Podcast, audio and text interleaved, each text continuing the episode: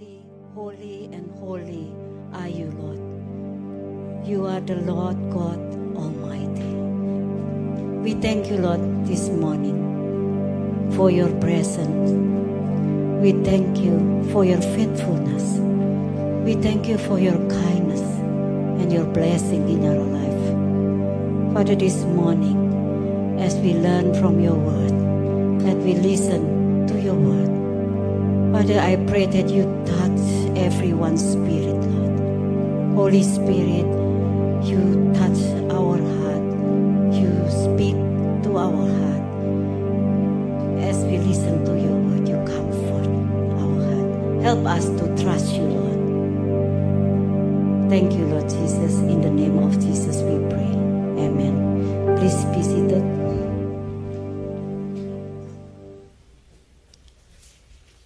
So today we continue with First Samuel chapter 26. When we learn from First Samuel that is not for all people or adult, but for young people.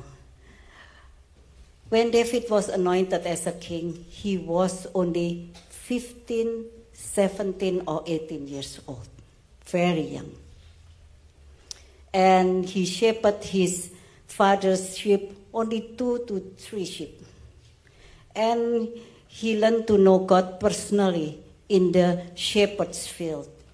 And uh, he trusted God for his deliverance when he fought with lion or wild animal, other wild animal to protect his sheep. And if you are young today, you must learn to know God personally. Don't ever go to church and read the Bible because of your parents. You have to learn to know God personally.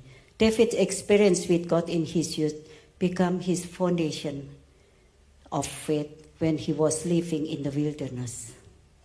And therefore, he could endure God's training and character building as God prepared him and trained him to be the next king of Israel. So, First Samuel chapter 24, David spared uh, Saul's life in the cave of Engedi.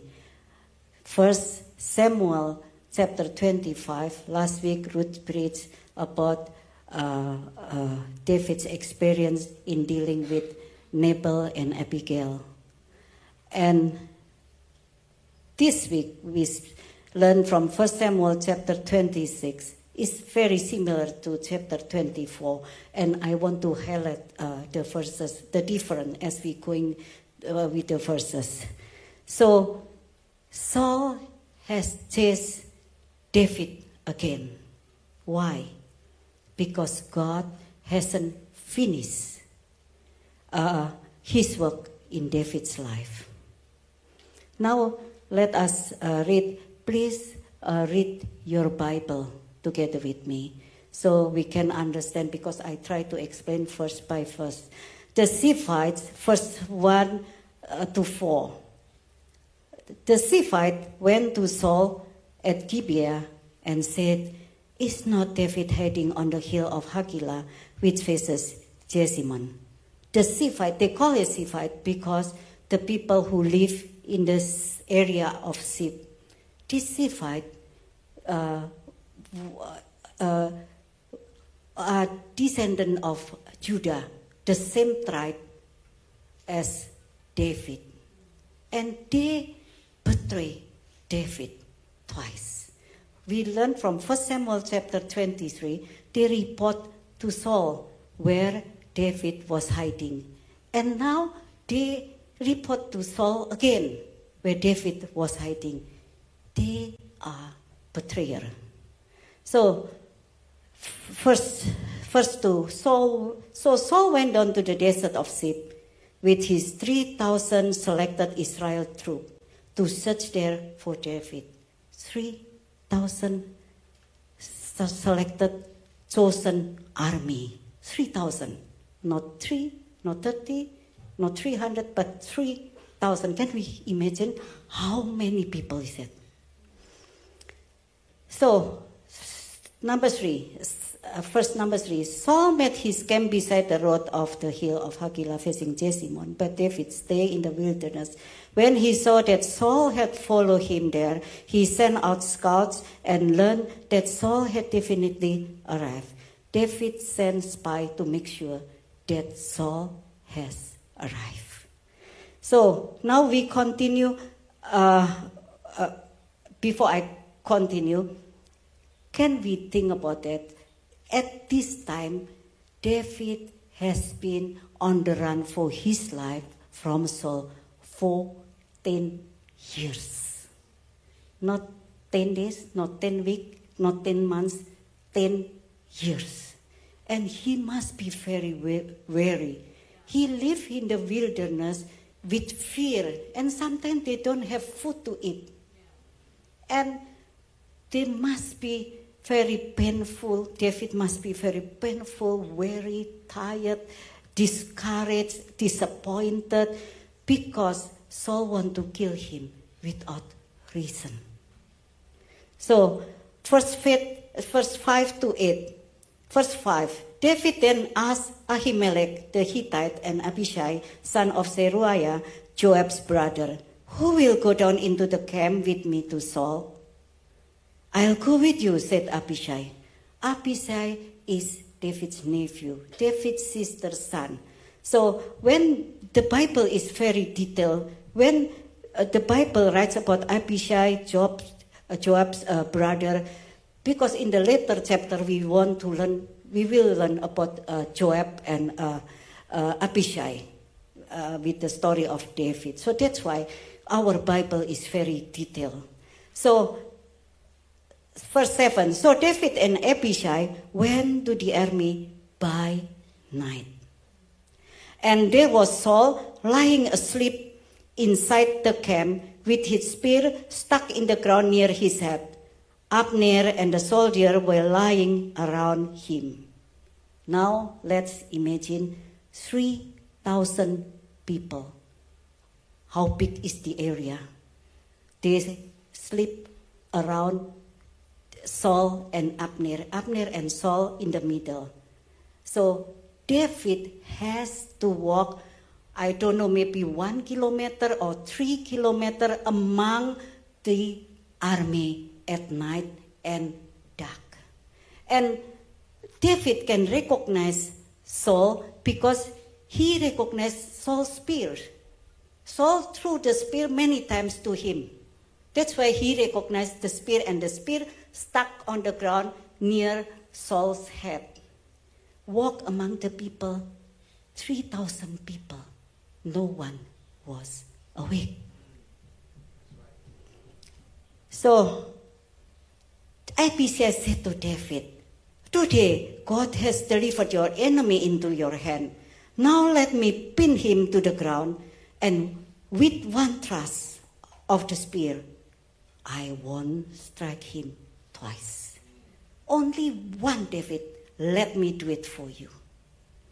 That's it. You can end your suffering in the wilderness. It's very promising.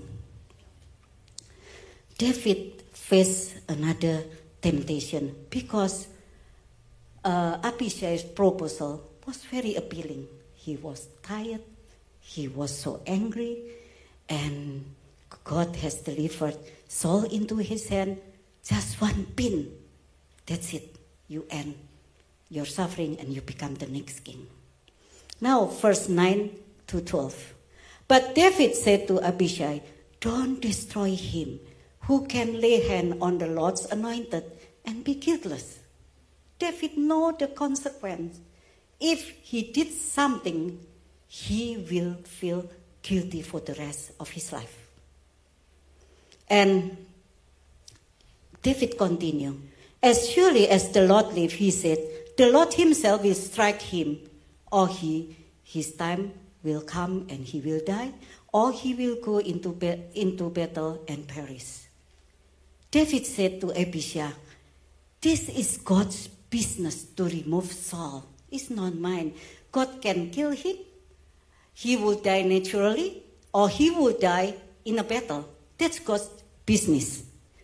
And first, uh, 11, David continued, But the Lord forbid that I should lay a hand on the Lord's anointed. David know God's law and God's uh, uh, word. So David took the spear and water jug near Saul's head and, and they left. Uh, sorry, I, okay. I, verse 11, but the Lord forbid that I should lay a hand on the Lord's anointed. Now get the spear and water jug that are near his head and let's go. But David did not trust, trust Abishai to go near to Saul's head. That's why he get the spear and the water jug himself from Saul. And it continued. Now, one saw, no one saw or knew about it, nor did anyone wake up. They were all sleeping because the Lord had put them into a deep sleep. When we read the first 11 and first 12, it's a bit controversial. God intervenes into uh, this story because God put all 3,000 army even Saul and Abner into deep sleep. This is God's intervention. Abishai is right. God has delivered Saul into your hand. But why David say, I won't touch or lay hand on him, on God's anointed? Why? Because he knew God's law. This is a lesson for us. Sometimes we think this is God's divine appointment. Yeah. I can do it. Yeah. But sometimes God tests our faith. Yeah. Whether we know God's law, whether we follow God's word or not. And David said, God forbid me to lay hand on God's anointed king. David passed the test. So in the Bible, there are many verses about deep sleep. Adam, God put Adam into deep sleep when he took Adam's rib and created uh, Eve.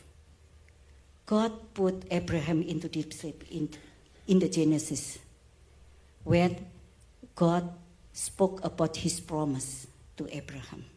And also he did to Job.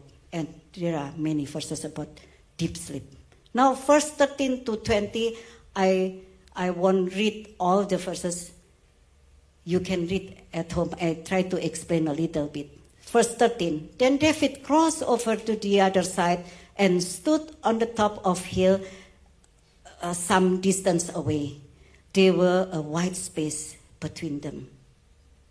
Then Saul called to Abner, the son of uh, you, Abner, you and your army must die. Because Saul once called uh, David a son of death, and David purposely talked loudly to Abner so that Saul can hear. Saul, you trust someone, and they did not guard you right. They are not faithful to you, but you want to kill me. I am faithful to you. They deserve to die, not me. This is the message uh, from, uh, from David to Saul. And then verse 18, David say, let God be the judge between you and me. And uh, now verse 21 to 25. Then Saul said, I have sinned. Oh, there is another difference when Saul said, David, my son, David said, the Lord, my king. In 1 Samuel chapter 24, when David said, the Lord, uh, hi David, my son, he replied with, my father. But this time, the Lord, my king. Why? Because Saul was no longer David's father-in-law. David, Saul has give David's wife Michal to marry another man. Saul started with jealousy. And he did many wrong things to hurt people, to kill people. Even he made his own daughter commit adultery while his daughter were, uh, was uh, still married to uh, uh, David, he gave his own daughter to marry another man to hurt David. That's why David referred him as king, no more father. Verse 20, 21 to 25. Then Saul said, I have sinned. Come back, David, my son, because you considered my life precious today. I will not try to harm you again. Surely I have acted like a fool and have been terribly wrong. I have sinned. I acted like a fool. Sin and foolishness go hand in hand. If you are sin, you would do foolish thing. And verse 22, David say, Here is the king's spear. David answered, Let one of your young men come over and get it. The Lord, then David say, The Lord reward everyone for the righteousness and faithfulness. I give uh, sermon the heading, God reward righteousness and faithfulness. I will come back at, at this. And the Lord delivered you into my hand today, David said to Saul. But I will not lay a hand on the Lord's anointed. As surely as I value your life, so may the Lord value my life and deliver me from all trouble. This is very important verses. David has learned not to seek revenge anymore. He said, I value your life, King, King Saul, but I don't need you to repay me anything because I trust my God to deliver me, to value my life, and deliver me from all my troubles. God say in Romans chapter 12, verse 19, revenge is mine. What mean revenge? Revenge mean I will pay you back for what you have done to me to get even. That is revenge. I will pay back to you what you have done against me. That is revenge. And David has learned about revenge. And he said revenge is God's business. It's not his business anymore. God will repay me for my good deed. And God will deliver me for all my troubles. Then Saul said to David, May you be blessed, David, my son. You will do great things and surely triumph. You will be succeed. So David went on his way. David did not follow Saul or came back to Saul because Saul cannot be trusted. And Saul returned, uh, uh, David went on his way and Saul returned home. This is the last time Saul and David see one another. This is the last time. So, from this chapter, we learn three things. First one, we learn about temptation. And Matthew chapter 26, verse 41, it says, Keep watch and pray so that you will not fall into temptation.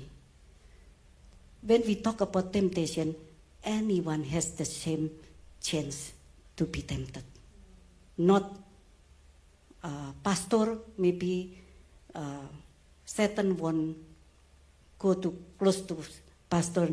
No, everyone have the same chance to be tempted. So, temptation, we learn from David. Temptation start with secrecy. Abishai and David went to Saul camp at night. It was dark, no one see, no one knows. It's dark. This is the start point for temptation. They were all asleep. And Abishai said to David, Only one pin. I do it for you. And you can escape the consequence of sin. Temptation always make us, make us think, I can, this time, I can escape the consequence of my action. So, secrecy is the great encouragement to sin. We easily sin against God and against other people when we believe no one see it. No one see my action or no one listen to my words. So we are tempted to lie. Proverb chapter 9 verse 17. Stolen water is sweet, and bread eaten in secret is pleasant. Everything in secrecy is very pleasant and very sweet. For example, greed, pride, lust, and so on. We always tempted in those, uh, we are tempted in those things. Is not, not even with one time, they will not be satisfied. Lust, pride, or greed. Lust, when we sit in one room, nobody see us. We just click to see that we shouldn't see it. So we tempted to do it again and again. So if you are young and you are dating someone, please don't put yourself into temptation. Even though no one see, no one know, but you will suffer from the guilty feeling for the rest of your life. This is the consequence of sin. James chapter 1, verse 13 to 15. When tempted, no one should say, God is tempting me. For God cannot be tempted by evil, nor does he tempt anyone. But each person is tempted when they are dragged away by their own evil desire and entice. Your own desire will tempt, uh, tempt you. Then, after desire has conceived, it gives birth to sin. And sin, when it's full grown, gives birth to death. That is temptation. Temptation is a situation designed by Satan to throw you away from God. So David can conquer temptation because one, he trusts God. David say, uh, David believed God's promise will be fulfilled in his time, not Abishai's time, but in God's time. And that's why he trusts God for God's timing. Psalm 116, verse 10, David say, I believe in you. That means, Lord, I believe in you, Lord. So I said, I am deeply troubled, Lord. In my anxiety, I cry out to you. David trusts God fully. And David trusts God for the, for the justice, uh, the injustice he experienced through Saul. What we learn from this? When we serve the Lord, even nobody see us, the Lord is watching us. We cannot escape God's surveillance. That's why when we serve people or serve in the church or we do anything in the ministry, don't look for praise or approval. Because God knows if we, in, in front of people, we can do anything good, but behind the people, we must believe that God see us, what we are doing. So David learned to count the consequence of his action. Before you do something foolish, learn to count the consequence. Learn to listen to advice, like David listened to Abigail's advice. You won't be a king with bloodshed on your hand. You don't need to burden your conscience with bloodshed.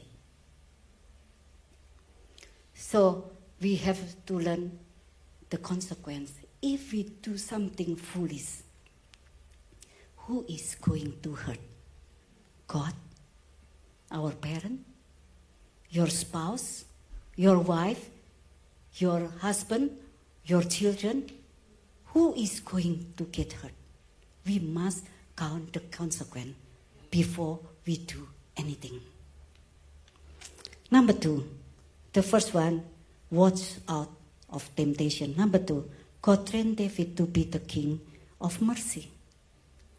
In the wilderness, God, David has experienced three tests from God. First Samuel chapter 24, verse, uh, First Samuel chapter 24, God tested David to kill Saul, but David passed the test. Number two, David, through the, the advice of Abigail, he resisted to urge to seek revenge on Nabal, and Nabal killed, God killed Nabal.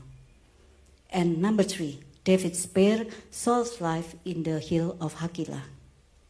And God was using Saul to prepare David for the work he called him to do.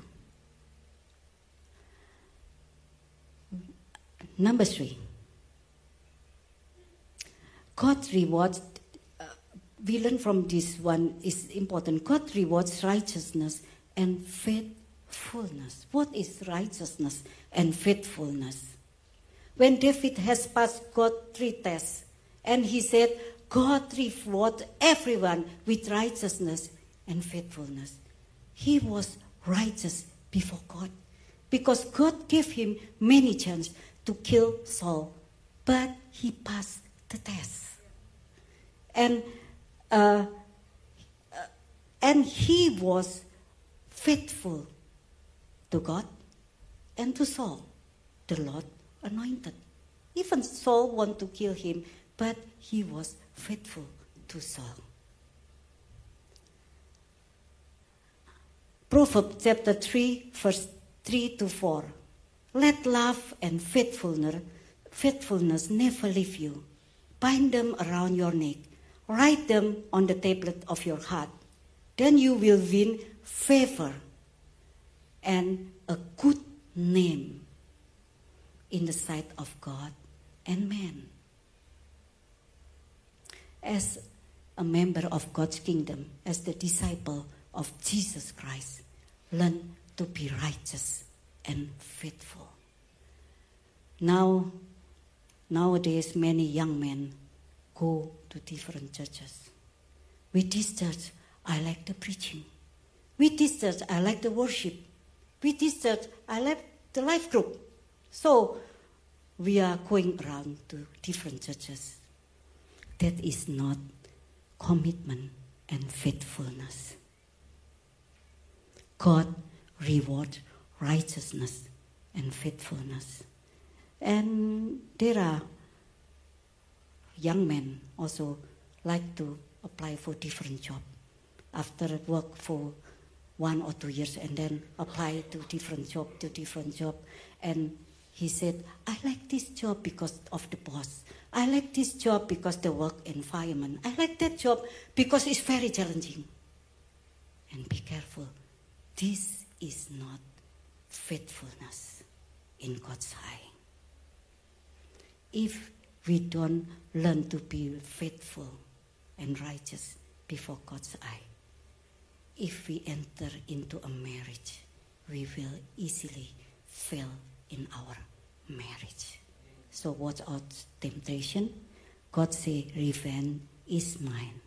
God, what God want us to learn to be merciful.